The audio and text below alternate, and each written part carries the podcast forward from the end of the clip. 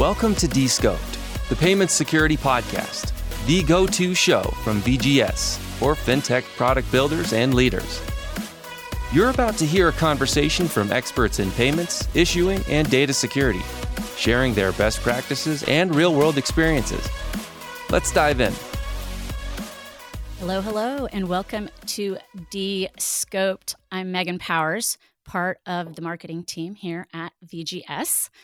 On this episode, I'm really looking forward to an interesting conversation with two leaders in the payment space, one from here at VGS and another um, from a leader in the buy now, pay later space, Uplift. Welcome to the show, VGS's own Nathan Bose, and our guest, Kunal Shah from Uplift. Thank you, Megan. Awesome. Thanks. Thanks, Megan. Thanks for the invitation. Absolutely. Yeah, this this is going to be a good one. But we had some we had some big news in the BNPL space this week. So, and of course, we, we will address that. I'm going to read both both of their brief bios. Kunal Shah is currently working as the head of Treasury, Payments, and Capital Markets at Uplift, a startup company based in San Francisco, California. He's been with the company for about four years, during which he effectively scaled the platform, leading and collaborating across executive, operational, and functional teams from initial product market fit to more than $100 million in annual revenue. He has administered various capital transactions, including warehouse credit facilities, corporate debt, whole loan sales, securitization, and bank partnerships. Prior to joining Uplift, Kunal provided mentorship to early stage companies like Ticker, get the Oculus, Mountain Lodge, and Adventure Locals. Kunal is skilled in capital raising, operational management, financial planning, and consulting, and strongly believes in data evangelism. He also possesses a master's in finance from Hult International Business School. I think we're in pretty good hands here today. All right. And also, Nithin Bose leads product and customer success at VGS. He's been at VGS for the past three years, helping build and scale the organization through its 10x revenue growth phase. He's a seasoned leader with a track record of building various go-to-market and R&D teams at both startups and larger publicly traded organizations. Nithin's initial career is rooted in technology consulting, helping large organizations drive transformation. Nithin is also a parent of a teenager and a naughty golden retriever. Will we have a visit from that golden retriever today during the I'm, show? I'm hoping not. That's actually my favorite. I have a I have a podcast co-host on on another show whose cat will, like walk in front of her while she's talking and you know, whipping her tail around. It's my favorite. All right. Awesome. That sounds actually right. fun. I'm looking forward to that if that happens. We had a, we had a guest who was so in the zone he didn't even notice. It was really it was really funny. I love it. All right, so let's dive in. I um, I'm going to ask you both. I'll start with with Kunal and then we'll go to Nithin. Buy now, pay later, BNPL. Um, how does it as a product help consumers? So, first of all, thanks, Megan, for inviting me. Um, super excited to have this conversation. And I think really appreciate the background which you provided, uh, quite detailed. Um, how buy now pay later helps consumers? So, it's a very interesting question, in my opinion. If I think about buy now pay later itself, like it's a good evolution from a naming convention uh, in the last two odd years. Like I started to work in this industry in late 2019 and I still remember at that point in time, it was still named as point of sale financing. We still didn't have buy now, pay later as a nomenclature, uh, which I think is a phenomenon in the last uh, 18 to 24 months. Now, I think the product is very valuable from a consumer standpoint, and I'll give you a couple of examples of why I think personally it's very valuable. First of all, it really helps the consumer to split the purchases which they are planning to make online or in physical store over a specified number of payments of their desire. Now, why that's valuable compared to the current product out there is it's a very transparent and honest product because it tells the consumer what exact fees or the interest they would be paying over the course of the tenure of loan they're taking to finance whatsoever the purchase might be. It might be an electronic equipment, or it might be a travel, or it might be in relation to uh, just a gift card purchase for your family member. Personally, I've seen some stories which just makes me feel that this product is definitely needed. And I'll use two examples to just create that thought process. Uh, one is, and this was very early days when we started the business, where the business was quite small, and we used to have consumer awareness to understand what the actual thought process is. And we had encountered this young lady in uh, somewhere in Midwest. I wouldn't use the names, and she was actually able to travel and visit her grandparents' funeral, which she would have missed if the product was not available because he just did not have the ends available to make that transaction. And when we realized that that this is something which is ongoing in the background, uh, that really helped us to launch more and more initiatives to make it available. So when I think about like such use cases, this I think we're just scratching the head of how this product is utilized by different consumers and what use cases are um, coming to fruition. And I think this just definitely resonates of why it's a consumer friendly product. Now, the second thing which I do want to emphasize, and I think there is a lot of uh, discussions going on on that second topic, is the debt entrenchment for the consumer. Like, is this product really incentivizing more debt behavior for the consumer? The short answer is no. The long answer, it really depends how the consumer is actually using the product. If you are utilizing this product to make purchases which are near and dear to you and it's really required to have some financing assigned to it, then absolutely. But if consumer gets a addictive behavior where you're trying to finance each and every purchases starting from your toothpaste to your uh, any other additional accessories, I probably do not see that a right fit for a buy now pay later financing product. And I think there are some ongoing discussions still going on the um, groceries shape, whether it's a right fit or not. Yeah, well, that I, I want I want Nathan to answer too, but just on that, I I wonder there, there should be a threshold, right? Because I feel like I'm getting offered it on, you know, I spend $16 on something on Amazon and they're asking me if I want to pay in four installments, which seems like a strange thing. So, like, perhaps the product should have that built in um, to it. Nathan, what do you think? That, I mean, that's an, that's an excellent point, uh, Megan. The transaction value, especially when you're in the hundreds and the thousands, whether you're buying yourself a ticket to go see a you know family member, or you're making a really important financial commitment towards, let's say you just got yourself an apartment, you need to buy yourself a mattress. Those higher dollar transaction values really lend themselves very well to a buy now, pay later motion because you might just be a millennial or a Gen Xer who needs that level of flexibility that's needed. However, if you are offered a BNPL product, especially when you're buying candles for 10 bucks, I feel it's superfluous um, and it does not lend itself well. And the word lend, please, you know, it's all pun intended, well towards promoting the right behavior of financial independence.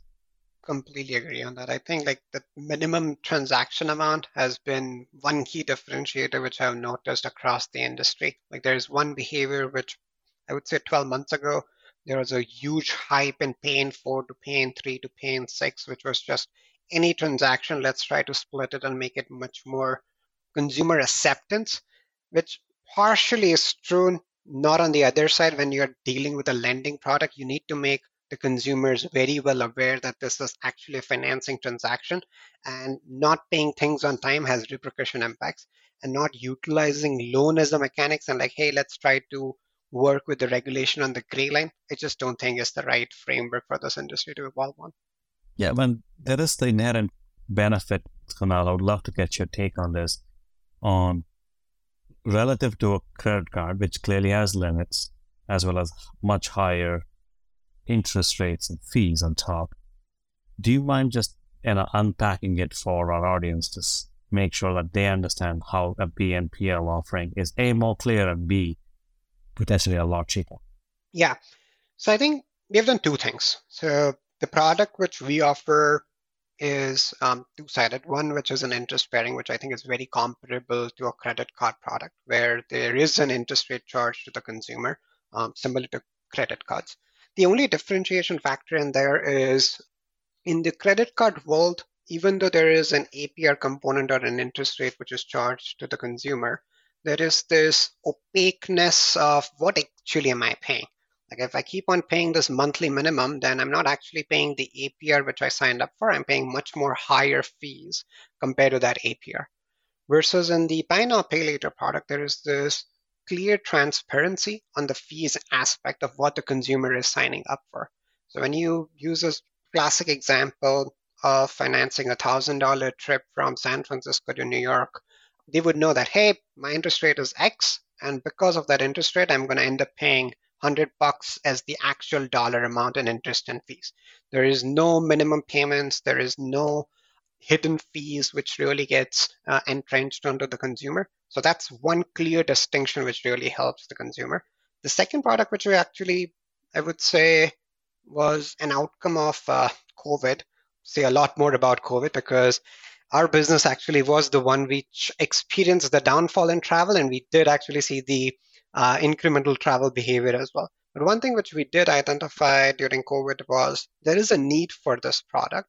And if we decide to partner with merchants more holistically, there's a way to support consumer behavior and not really entrench them into debt as well.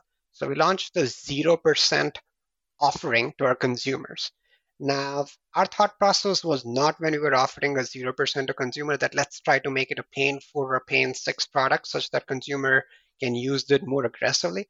The thought process was like, where exactly does this make sense?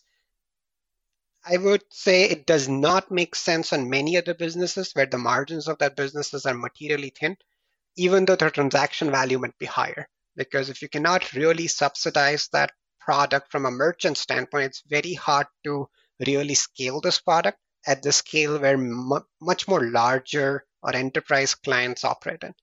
And one thing which we decided in that realm was one, hey, wherever the businesses from a travel standpoint have margins north of 20 percentage, this is a great product. It could really incentivize behavior. It is even more beneficial than credit card.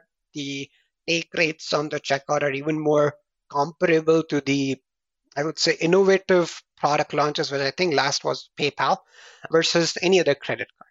But the other side to it is it just is not the right product for for an example, somebody who is doing a business in the margin of one to two percentage. And like if you cannot subsidize that for the consumer to have the behavior, then it's probably going to be much more harder to sustain that in the long run, even if you can create a awareness and some adoption in the short. I um am a 49ers season ticket holder. And the first time this came up for me was when they said that I could pay monthly for 10 over 10 months with no finance charges or no interest. I thought, well, why wouldn't I? Why wouldn't I do that? yeah. So, Nathan, did you want to ask about regulations? Yeah. Yeah. I mean, I think it's a perfect segue. You know, there is the consumer protection piece of it, but also there is a whole lot of information being captured by a service that offers BNPL to be able to offer the product. And I would love to get your take on have the regulations caught up to protect customers, not just around the, the credit burden, but also around their information? Yeah, I think that's a great question. And I think it's a work in progress, in my opinion. Uh, I think we have established some frameworks, uh, which has been quite helpful. And there's still some frameworks which we need to establish as we move towards more of the open banking and open data sharing mechanics across the ecosystem. But I think two things which I would say to that point right now is one, there is at least an awareness of the product. Uh, I think the trajectory which we were going under in late 2021, where many providers just wanted to classify Pay in 4 and Pay in 6 as a non lending product, I think that trajectory has subsided. Like we're not moving forward on that side, which is very advantageous because the downside in there is scary, in my personal opinion. And to the second of uh, data gathering and what data could help you really make the best credit decisioning is an evolving topic. But I think there are fine boundaries which have been drawn between regulatorily allowed data components and non-regulatory allowed data components, which really helps to navigate the business on a day-to-day basis. Now, I think there are this gray areas, which it's very hard to differentiate. But I think there's a good indicators to identify from a credit behavior, and I'm seeing some trends shaping up in that. Um, whether a customer is purchasing something at a very voracious hour, or whether a customer is trying to purchase something today and travel tomorrow and never pay back. So like there's just additional data components which are being generated in a purchase behavior, which I don't think are fully fleshed out or not even fully utilized from a data credit underwriting perspective. But I think we are moving in the right direction where newer and newer trends are shaping up. If I had to predict five years or seven years down the line, I wouldn't say the only credit reporting agencies are the data accumulator and the decision is just made on that. I think it would be a structure where, yes, we still value that component, plus there is an additional purchase behavior, plus there is a additional information gathering based on just the identity of the consumer. So I think all three combined together is the next phase rather than just relying solely on the credit reporting uh, bureaus. Thanks for that, Kunal. I mean, I've, we've seen a few of customers um, who essentially focus on buy now, pay later, and whether it's in the European region, Australia region. Now, their whole premise has been, hey, we want to take an extremely, you know, let's say mature and conservative viewpoint around data collection because inevitably the regulations will catch up and you do not want to be on your back foot trying to react to it and then it costs you time and money to be able to you know increase your posture. And so we've seen some of these players kick in as they launch their products to say hey i want to manage this consumer's data really responsibly how am i getting their you know social information how am i getting am i sharing it with whether it's the bureau or you know any other background check service all of that aspects become fairly involved. But i think your point is valid. You know, as this progresses, there could be a consortium of BNPL players coming together and saying, hey, we know the buyer's behavior a whole lot better than the, you know the traditional bureau-based approach, which tends to be a little bit more cyclical, a little bit more you know delayed, so you can get a little bit more real-time information. So, yeah, great call out.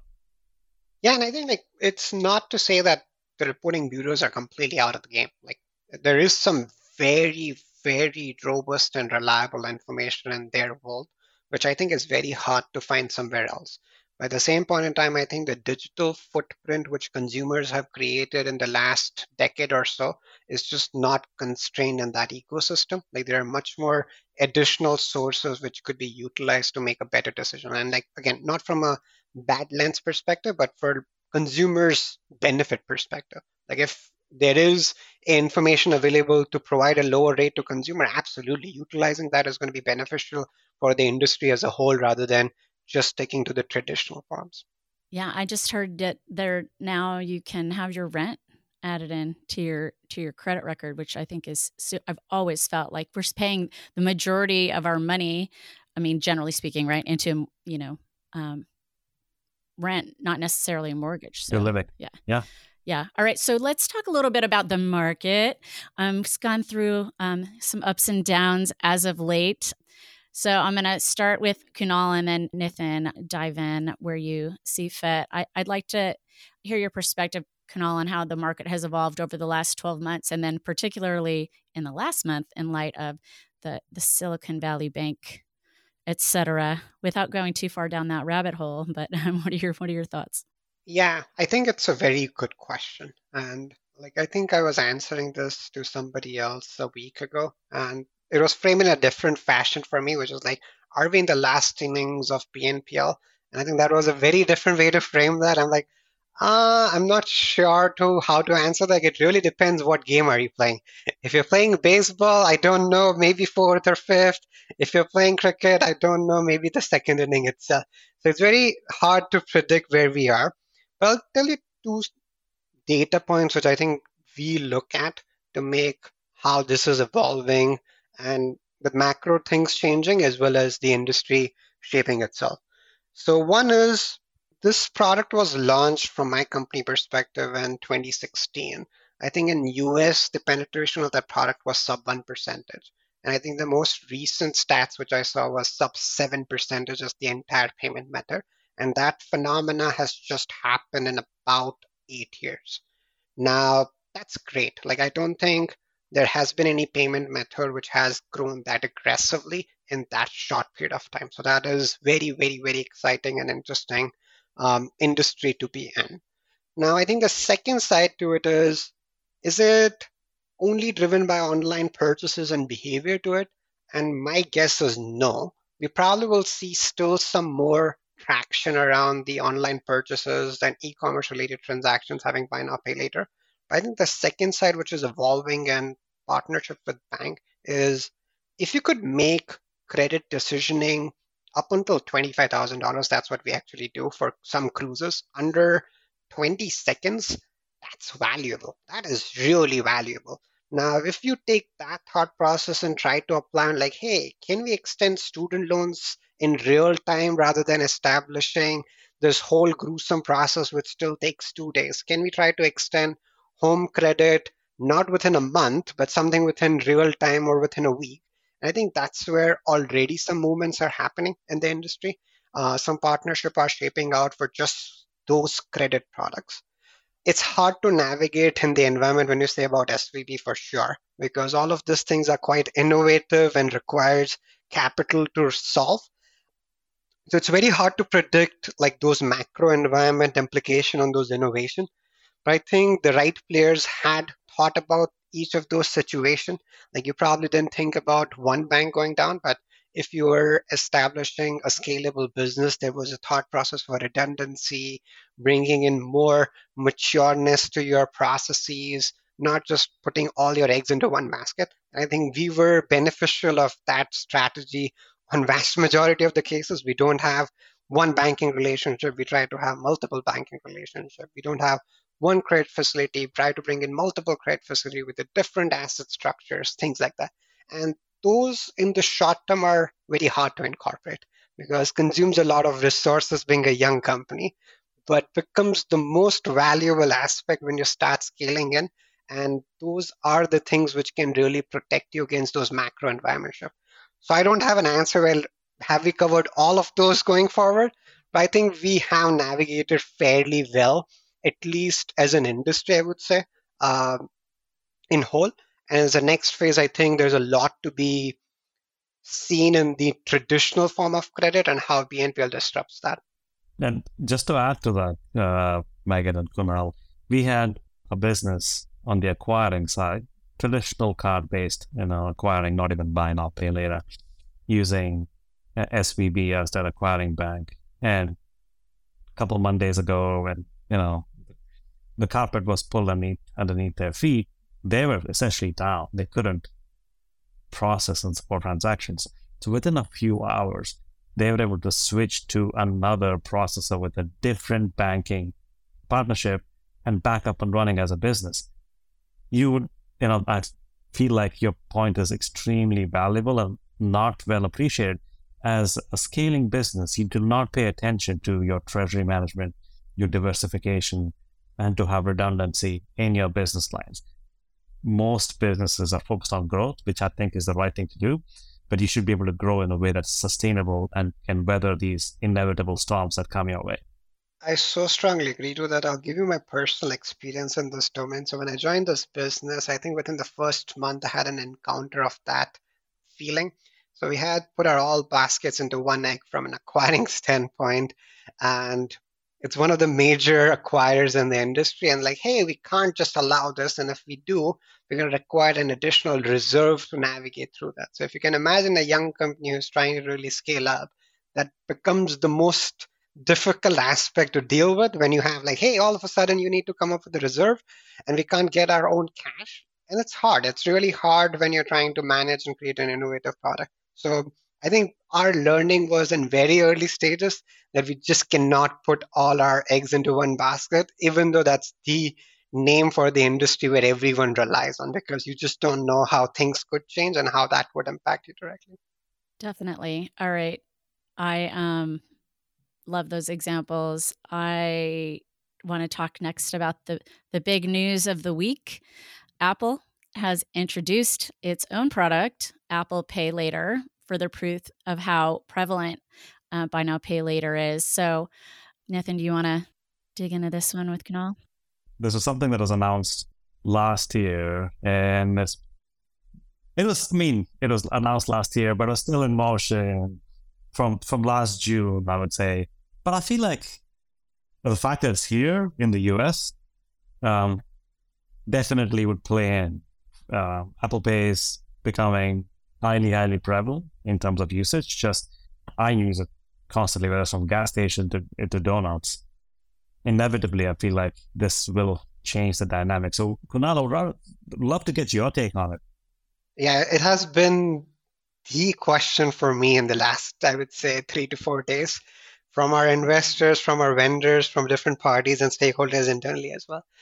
I know I think it's a great product feature which Apple has launched. Like kudos to them and like trying to roll this out at the scale where they are. Um, like it does require a lot of thought out execution. So really congratulations to them to doing that at a scale. I think there are few things here. Like number one, the initial rollout, the way I see it, is still on a much smaller universe of transactions. Uh, I believe the product is still rolled out with Pay in 4 feature with only $1,000 as the maximum. I'm guessing that's going to change over the time as they have more information for uh, customers and more reliable credit underwriting model to extend more higher amount of credit. Uh, but I think that is a very huge limitation when we see the user base we sovereign uh, in different verticals. Like I'll use a classic example for somebody who's trying to take a family to a cruise vacation that's a $5,000 ticket size item. Like it's not a $1,000 line item at all when you try to book a cruise for a family of four. And I think that's where our product really comes into uh, fruition because we try to work with the merchant to really bring in that booking. So imagine us trying to work working with that merchant and creating this offer at the time you're booking a cruise. It's going to be much more nicely recepted by the consumer and the acceptance is also going to be higher compared to like hey i'm just there. I exist at the checkout flow if you really need the credit you can click on me. Now that's not to say it's a bad outcome but there is a better outcome out there by directly working with merchants and rolling out features rather than just being present at the checkout flow the second again it's apple so i wouldn't say like we'll completely run this out and they wouldn't have the features but it's it's not new. Like we had seen a similar story with PayPal uh, few months ago. Like PayPal did the exact same launch on their side, and they see they see the benefit of doing so. Like all of a sudden, this product is, I believe, last time I checked, about five percent of the revenue on PayPal side. Yeah, yeah, it's the fifth biggest. Yes, PayPal has a lot of captive audience, but it's not the, the, the name that comes up to the top, and there are different names that come up to the top too, and BNPL, way higher than PayPal. Yeah, exactly, and like whether PayPal is the example for Apple Pay or Apple Pay is going to be better than PayPal, I don't know the answer to that. But I think it's definitely interesting. We encourage behavior like this because it helps healthy competition in the market. And for us, we still believe in one thing, which is if you can really help merchants strongly to encourage the behavior and you're doing it with the right means, then there is a lot of market to be still captured. So I didn't I didn't say this at the beginning, but it's funny. I mean, you both have obviously shown us like this is this is a big deal. There's there's a big impact that BNPL is having. But it, it just is funny as I was preparing for the show, it, it occurred to me that like American Express on my, you know, pay over time started with that. And then, but then to go even further back to age myself, I guess a little bit, QVC was the first I saw. We're like, ooh, we could pay for this in four installments. So um, we've obviously come a long way since then. And so I would like, I'm going to ask you both to look into your crystal balls for me and um, tell me um, what do you think? Start with Kunal. What's the evolution of, of BNPL going to be moving forward? So, first of all, I think I got to know this insight, so I'll just share it. Somebody told me Amex had launched their buy now, pay later, like that's a new naming convention, but a point of sale financing similar to Planet back in 1995 in Japan. So like it's not at all a new product. I think the naming convention has been new, but the features of this can be really traced back like even far as two decades. So it's very interesting to see how things have evolved. Uh, if I had to really take my crystal ball and guess, I think there are two things which I would predict. Uh, one is I think there's going to be differentiation of uh, buy now pay later as a lending product and somebody who's trying to just make it ease as a payment. Like people who want to really make $100 to be split across four weeks and $25 payment, I think that's not going to be categorized in the long run as buy now pay later. It's just going to be a payment method or a type of payment. Uh, versus there's going to be an actual need of a lending product which makes quicker decisions, real time decisions, make it accessible for the consumers to make purchases which they wouldn't have. Um, and I think we sit in much better on the second rim rather than the first rim. And the second, which is still evolving, uh, whether the industry is going to get differentiated by vertical or transaction size or geography is still TBD. Um, given I think there are multiple names globally, it's still very early to predict how the amalgamation of those providers really come into fruition as these products really go at the global stage. I don't think there's still any global providers who holistically serve uh, many geographies, so there is still multiple TBDs to come in. Thanks, Kunal. I mean, definitely, you know, when the BNPL's you know momentum picked up a year, a year and a half ago, there was this natural question of, oh my God, what does this does what does this do to Visa and Mastercard as the credit card based you know payment method under threat. And clearly we see reactions. Even my Chase has a can you split your payments, if especially a high dollar, if you go into your an account, it'll tell you. I think the big thing that you know inevitably we would see is some level of convergence of the other of the players just because it's better economics from a from running the business and efficiency perspective, but also a much better customer experience as well. It's not like we'll ever remove the competition that's naturally needed, but there is synergies that I believe can happen. The Zip and, a, and a Sezzle, you know, uh, merger slash acquisition that did not go through, you know, potentially can go through again in the future with different players in the mix. And uh, that I think is one thing. And second, Kunal, touched upon this, which was natural diversification of higher dollar versus lower dollar products.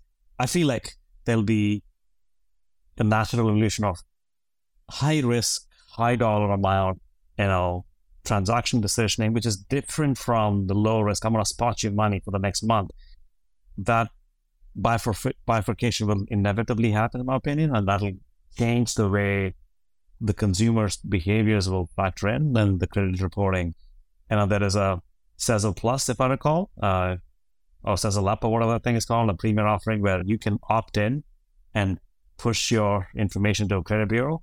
I feel that third component of, you know, Sezzles and the BNPLs then together can start creating, you know, that whole credit decisioning, buyer behavior, payback behavior uh, on products that are complementary to your traditional products. I feel like that's another inevitable outcome that we should will see in the next two three years if not five of you know something which gives value and uh, for incentivizing the right behavior hey you you consumed a BNPL product five times or 25 times this year you should be able to get recognition for it because you paid off every one of those things in time and if when you do so go for it no, that's actually so interesting because I think when you think about all this new concept, you think like they're an outcome of like a new thought process or an innovative product launch. But I think like those are the core concepts of how things are done from a credit extension perspective. Because I'll use an example when you said about the high risk, high dollar value underwriting. We initially thought that is what our secret sauce was. Like we can actually underwrite high dollar amount utilizing this additional component which nobody can do. And then we started really looking into the marketplace, and we it turns out like Citi used to do this even a decade ago for Costco. Like if a customer wants to finance a refrigerator, there's a different rate versus somebody wanting to finance a bicycle. And like the thought process was very basic. Like if, if something goes wrong, I can go and really recoup a refrigerator, but I have no ability to actually figure out what's going to happen with a bicycle. So I think we are just utilizing those very basic principles of how can you really measure risk and underwrite for that. And there are different flavors which are evolving. I love it. Okay, so I think we really just scratched the surface, but um, we're we're down to our final question, in which we are like to ask each guest So, Kunal, who do you think is a person or a company out there that you're following, or who do you think is making waves in, in fintech or payments? So, you know, it's actually very interesting. I like I know many innovative fintech companies and they're doing very, very cool things. But if I had to really pick somebody over the course of last decade who has done tremendous and has extreme potential, uh, like when I say extreme potential, really have the ability to stand in front of JP Morgan as a business, I would say SoFi. I think their secret sauce has been working very well over the course of first phase of their uh, startup journey, as well as the second phase where they are trying to establish themselves as a much more mature business. Um, the reason I really do like them is I think they had their niche in student lending product. Like this is the time when I was at Earnest, they were our competitors, and they did have a very, very, very competitive product. And at that point in time, the thought process was either you're going to scale up in that product and go ahead and compete in that industry with student loan lenders, or you're going to repivot the entire business and figure out this financial services for the new fintech ecosystem, which has never been done in US ever. And that did not sound so encouraging initially when they thought of really launching that.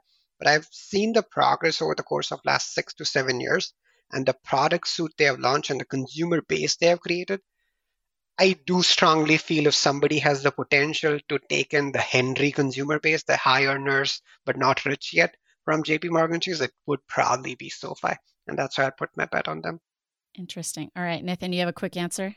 Yes, I do actually. I see a lot of merchants. I mean, uh, this is a completely different side of the house than lending and buy now, pay later, but I feel the natural momentum towards merchants being able to you know own their payments ecosystem payments journey and you know provide higher value services to their customers and reduce the fees they end up paying for it momentum like a store branded card none of it is new however the penetration is becoming a whole lot better the adoption to you know drive in a lower dollar merchant is becoming a lot more easier so the barriers are coming down whether it's Target doing a red card, which has got 20% penetration right now. Phenomenal. To, you know, you know, the brands like DoorDash and Instacart who, you know, have the opportunity to, you know, mechanize and monetize an in-cart, in-purchase transaction flow. One of the podcasts I was listening to a couple of weeks ago, the CEO of Delta Airlines said the third or the fourth biggest revenue line for them was the branded card that they have with Amex. It is massive. I feel that's an opportunity that is going to gain momentum as we as we scale. Kunal, I appreciate you joining us so much and helping us understand a little bit more about buy now pay later. As I said, it's um, just scratching the surface on this, but um, so much innovation and uh, and uh, really cool things happening in the space. So thank you. No, absolutely. Thanks for inviting me. It was a very interesting conversation. Definitely interesting to hear other thought perspective as well. So very, very, very interesting conversation. Thanks for inviting. Thanks. Yeah. And thanks, Nathan, for being my teammate on this one. Appreciate it, Megan. You're a fantastic co host. Thank you so much.